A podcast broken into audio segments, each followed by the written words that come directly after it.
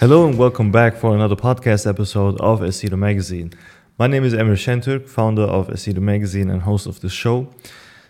I'm glad to have you back because today, again, um, I'm going to discuss a very interesting topic because I'm going through the concepts of capitalism and communism, talking about some general themes and ideas around those very interesting and um, also polarizing concepts that we are actually engaging with and affected by on a daily basis.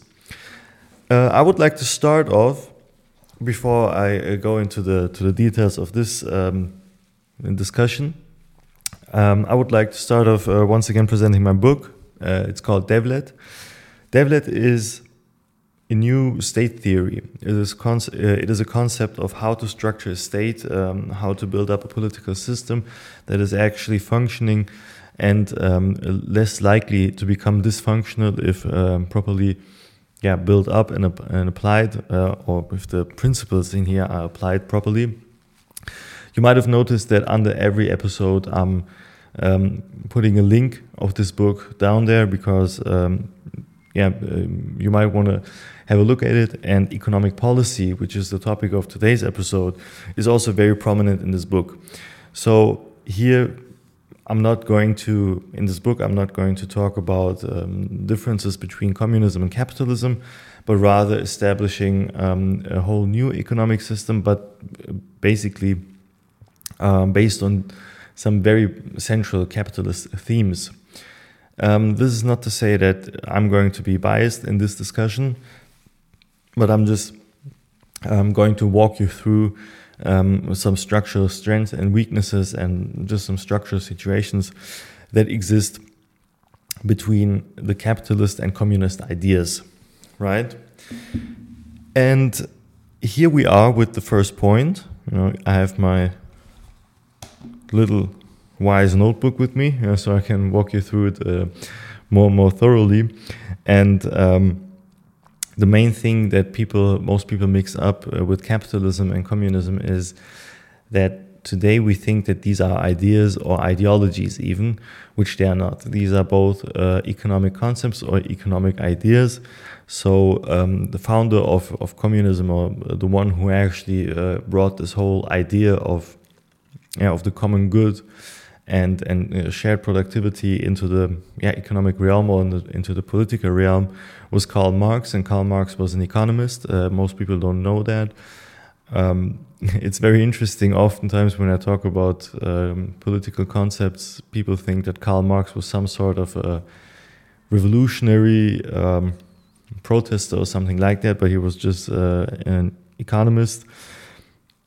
And this is um, very interesting because the main ideas of capitalism and communism are really just in essence tied to the to the idea and to the usage of money. Meaning capitalism um, firmly believes that the markets regulate themselves meaning that through the um, vehicle of money economic conduct and also um, yeah kind of value creation is represented through the exchange of money. Meaning, obviously, um, first of all, money is uh, was introduced to facilitate trade because if we want to trade goods one on one, there's yeah, there's not such a very um, solid frame of reference to say how much yeah how uh, how much value is attached to a certain good. I could trade three eggs for a cow. I could trade ten eggs for a cow I could uh, exchange, um, yeah, 10 kilograms of steel in exchange for whatever, whatever good.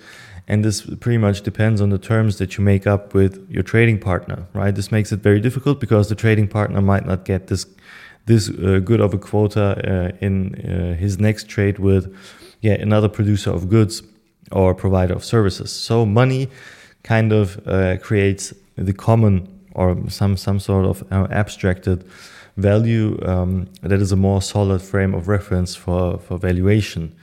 The problem is uh, money is actually so efficient in doing that that it also reveals some certain structural deficiencies of our human nature, and this is where communism comes in because when trade was not regulated and people understood, or those people who understood how money is actually also representing our human nature and how we behave um, among, uh, yeah, within larger groups and among ourselves, they became increasingly uh, successful in accumulating money.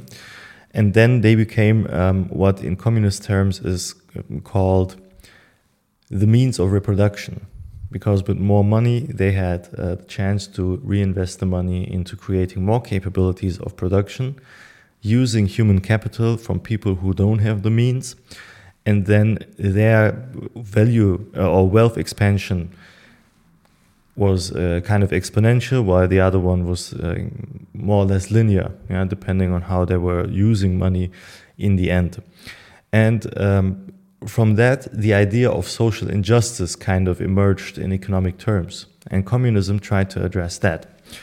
Meaning, if we just want to summarize it, capitalism or the capitalist economic idea is that money in itself, as an abstraction of, of value uh, in, in yeah, or kind of facilitating trade through the extra, um, abstraction of value of goods and, and services regulates in an efficient way how we behave and maximize our well being through the exchange of goods and services.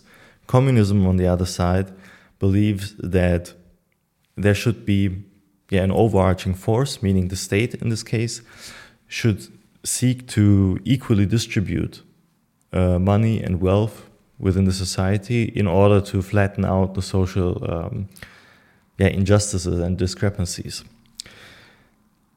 So, from that point on, um, I just touched upon um, why money is actually a useful um, useful tool and why why capitalism has a point. But I want to elaborate on that and go into the advantages of, of capitalist thinking or capitalist uh, systems.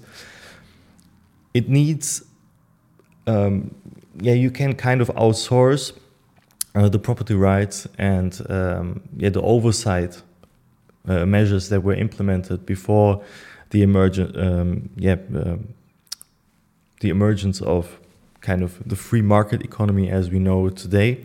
Because before that, uh, landowners they need needed to uh, exert much pressure and high control over their lands and over the uh, goods and, and, and, products that were kind of grew out of those lands and, and the productive uh, facilities that actually created those, those products. So they outsourced it to money and people with the property rights, as property rights are, is an essential prerequisite for um, yeah the unregulated exchange of money and goods and services on the market. They could efficiently do it by themselves, and the taxation that resulted from that was much more efficient than the landowners going to, let's say, um, yeah, um, to to those who are working the land um, in what way ever. You know, you can, for example, think about um, agrarian goods, or but you can also think about a landowner who um, has some sort of uh, productive facilities there and people operate them. Uh, it made it much more efficient for them to kind of collect money through uh, taxes, uh, through taxation, but also increased uh, the amount that they could gather because the whole process became more efficient as people among themselves, you know, try to um, exceed, yeah, their, their, their prior um, monetary uh, performance, right? And they could do so because taxation is just a percentage, right? Whereas uh, collecting duties uh, were mostly like absolute numbers, so regardless of how much they worked, um, it was it remained mostly the same. And I'm just talking about uh, rural uh, Europe, where the idea actually of capitalism later on um, emerged in the in the current form and was developed into it.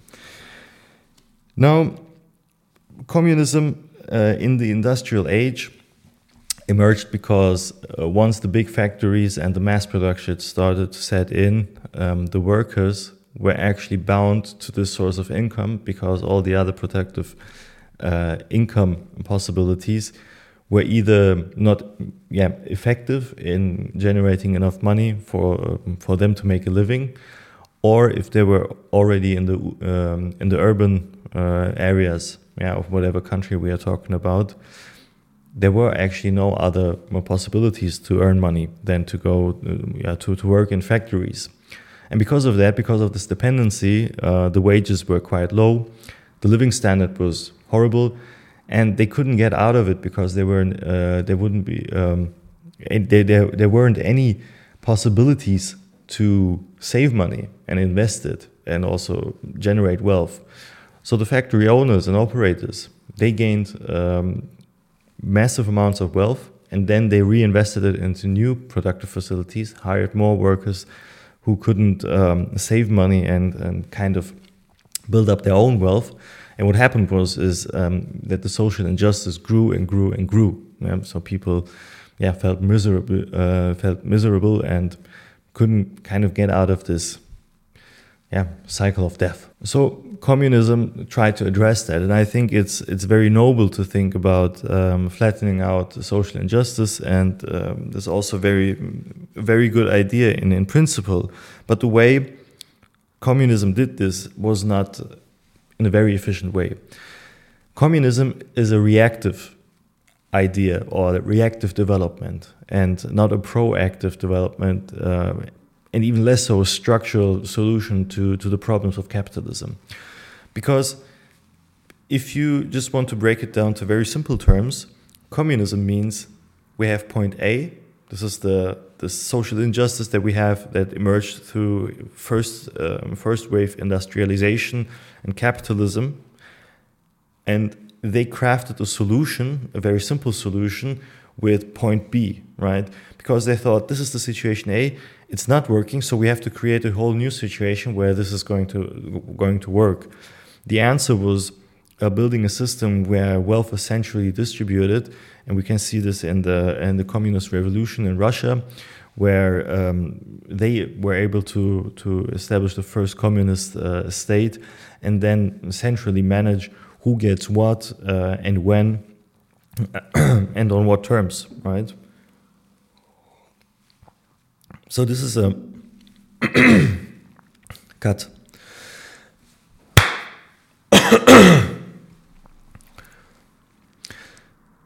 So this is a very simplistic thinking, right? Because um, just the, the, current situation is not working. Uh, we create a whole new situation. Well, it might work, it might not work, because we don't know how the dynamics of societal conduct and economic conduct are going to unfold within this new scenario. But what I think is uh, important oftentimes is to find a structural approach to those problems. Capitalism in itself is not bad. It just reveals underlying um, traits of human nature because it is so detached from control and um, yeah, the wish to kind of create the best system through own proactive thinking and distribution of wealth. Money is just there and whatever happens within the society through economic conduct is actually not money's fault, but our fault because our nature just does not allow for us to be efficient. To be more specific, if you, as somebody who has massive wealth, uh, have the op opportunity to kind of reinvest it and then grow exponentially because you have more productive cap capital, and then later on, if you think about modern in modern terms, right? uh, invested in financial um, assets and then um, gain even more wealth through the ex exponential growth of financial um, yeah, asset classes and uh, financial returns, then you are going to do it.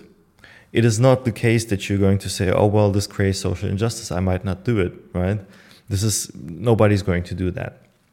If you, the system allows you to do something, humans not only tend to do it, but they are exploiting it each and every time. It's the classical example of the robber, uh, bank robber, and the bank. Yeah, the bank increases the security, uh, improves the security system, and the robber, uh, yeah, looks for new innovations to um, kind of rob the bank. So this is human nature. We always try to find, um, yeah, kind of the holes in the system and then exploit them. Because in the early days of capitalism, the, the idea and the system was evolving. Obviously, the holes were much greater than they are today. Today, the critique, critique is still there because um, wealthy people exponentially uh, benefit from from the rules of capitalism. I mean, there are so wealthy people they can just go to politicians and uh, yeah, kind of say, I'm going to pull out uh, all my productive capital from this country if you don't give me a tax break. And then I say, okay, well, there you go with your tax break. They enjoy legal advantages, informally, of course, but they do. Um, they have great advantages because they can invest more money in the financial markets and get much higher returns. So I can understand when communists say, we don't want that, we want to uh, prohibit these kind of things. But think about it this way if capitalism is just improved, it would be much more efficient than to again reinstall a communist state where the human capital is not even um, sufficient enough to think about all the ways a society can develop into and then distribute uh, the wealth over many years. I mean, if you just look back at the last five years, right, how much change we have experienced on this planet socially, ideo- uh, ideologically, economically, and even uh, militarily, right? You cannot predict what's going to happen, and this makes your system extremely inefficient if you just want to react to the social injustice. But instead, we need to um, improve capitalism as a system itself. So, the and I'm just going to give a, last example before I'm diving into the the solution kind of. The last example would be let's think about the global crisis, uh, global financial crisis in 2008. Back then, we had the mortgage lending crisis because banks were giving out loans to um, yeah not creditworthy uh, customers. It was basically all dependent on yeah kind of banks trying to find the holes in the system and exploiting them, right? All right, so this was in 2008. Now, in 2020, when we had the corona crisis and general demand dropped to such low levels, you know, that we would think that we have a systemic economic collapse. And later on, with the inflation, like very recently, and we're still battling it on a global, uh, global level, that we have rising inflation levels um, while the interest rates are also uh, increasing and, and slowing down um, productive investments, we would think that the banks that were just a couple of yeah just more than a decade ago were so structurally bad badly positioned that it would happen again that we would have uh, lots of defaults of, of major banks but it didn't happen. Why? Because from this crisis we learned that we needed to implement stricter rules and um, clearer rules of bank operations that would minimize the downward risk. And we managed to do that through the Basel uh, frameworks. And currently, they're actually working on the Basel IV framework. So, I'm, my prediction is that uh, the banks are going to be more secure over time, and we have, yeah, ever decreasing risk of systemic failure on the sides of banks. Why? Because capitalism was improved at that point. It needed a crisis, yes, but it's not like whole economies uh, collapsed or something like that. But we use that moment in history, in economic history, to extract maximum value, learn from it, and improve capitalism.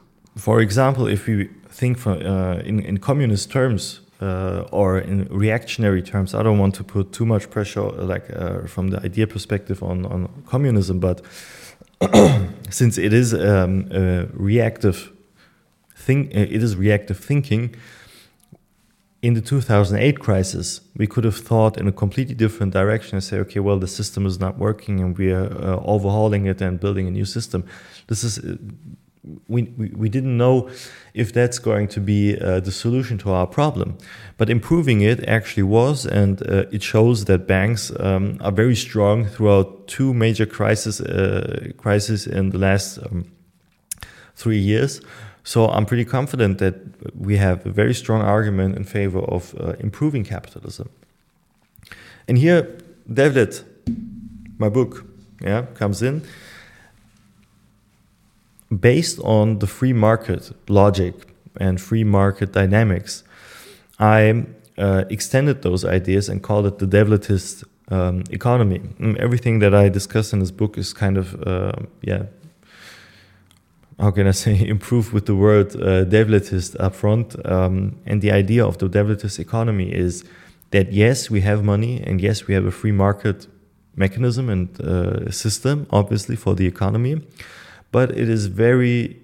Um, now the wording is very important. I don't want to say strictly regulated. It is very logically regulated because yes, we need the dynamic of um, or the, the interplay of individual prop- property rights and money so we can outsource the efficiency so money is moving to the to the points where it's utilized the most for example um, if we take a scientist and this person tries to develop something uh, he is going to save money or invest it into something that he can use in order to make his innovation work so money is then um, at a point where it's utilized in the most efficient way. This wouldn't be possible in communism because the distribution of wealth is not according to where it's needed most or where the uh, the money naturally flows to efficiently, but rather, yeah, based on a very uh, universal uh, distribution mechanism. So it's not going to work, and this, this uh, scientist might not be able to kind of uh, develop his idea uh, ideas and innovation. However, what I think is very important that uh, politics need, needs to do is to create frameworks where demand is actually channeled into very useful things that brings us, um, yeah, farther in uh, in our, yeah, progression as uh, societies. What do I mean by that? Today we have, for example, a much much concentration of demand in uh, entertainment businesses, right?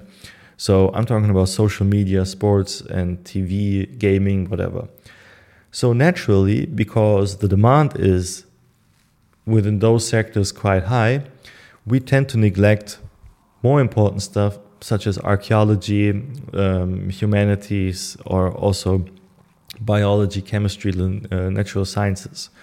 Why is that? Because when you get more money, right, in yeah by by just uh, engaging with very superficial stuff, uh, something that I'm bringing up all the time, then obviously people kind of try to specialize in those sectors, right? Why do they do that?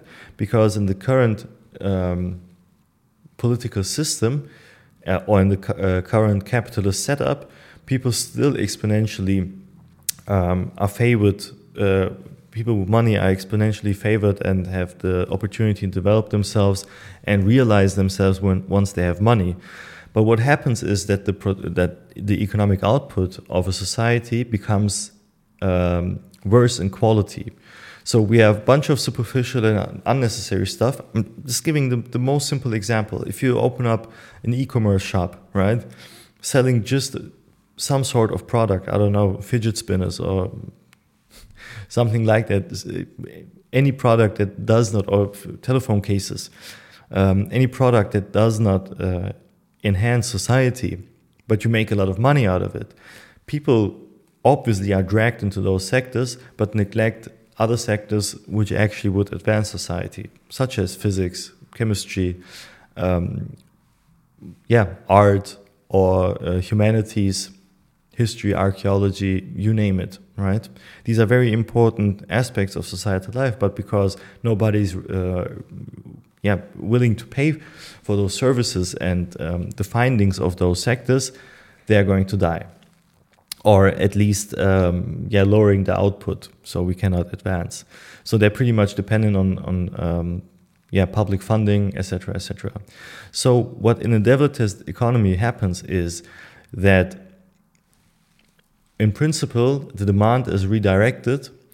And how you do that is not just by setting incentives. Obviously, you do that through the um, education system because people, when they are more directed towards not making money but to developing themselves, obviously they're going to seek uh, ways of doing this uh, also within the economy. And on the other side, you also need to have rules and regulations that exactly as we did uh, as we just talked about it in the banking sector reduce downward uh, downside risk meaning that yeah, the labor laws need to be much more uh, streamlined. They need to be, yeah, much more restrictive on on, on the side of uh, yeah in terms of exploita- exploitation, but also um, you need to make minimum quotas of reinvestment of capital for for firms so that firms cannot just put up uh, massive uh, winning margins and then not reinvest it into innovative stuff. So the economy itself should reinvest in innovation and research and development. And you can make a simple rule. You can say 20% of, of company earnings and revenue need to go back into research and development, right? And you're not distributing wealth proactively, but you're just giving the companies the chance to proactively seek by themselves to, to look uh, elsewhere for, uh, for innovative uh, investments and not just for, for capital returns.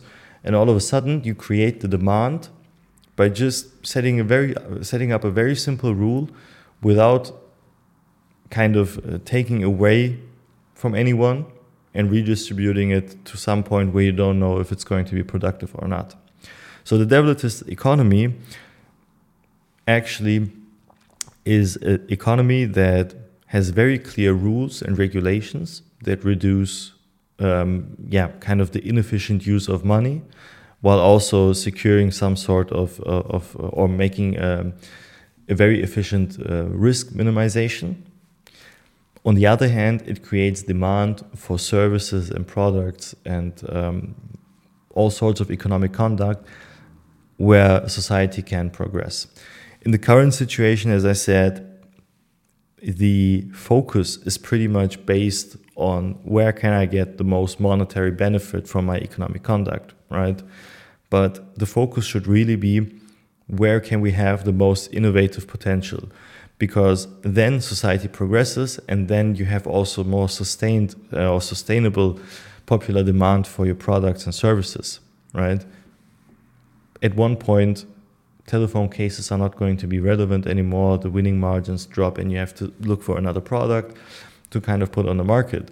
But if you have technology or, yeah, kind of um, other scientific fields where companies redirect their capital to, you create continued demand because the level or the cognitive level of the society is increasing. So it's kind of an interplay between having economic success and societal success. Where I have to say the main message in this book is the economic success is not a success in itself, but rather a means to gain um, societal progress and advance collectively. This is just kind of the, uh, yeah, how can I say, the short summary or a very, very brief sketch of um, what the Devletist economy is about.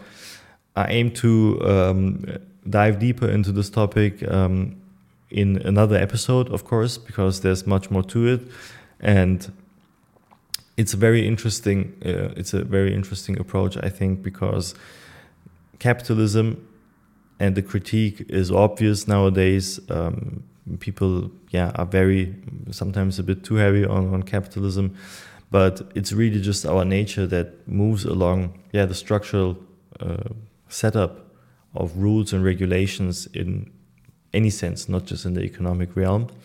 So I hope um, you could take away something from this. Uh, as I said, book recommendation, Devlet.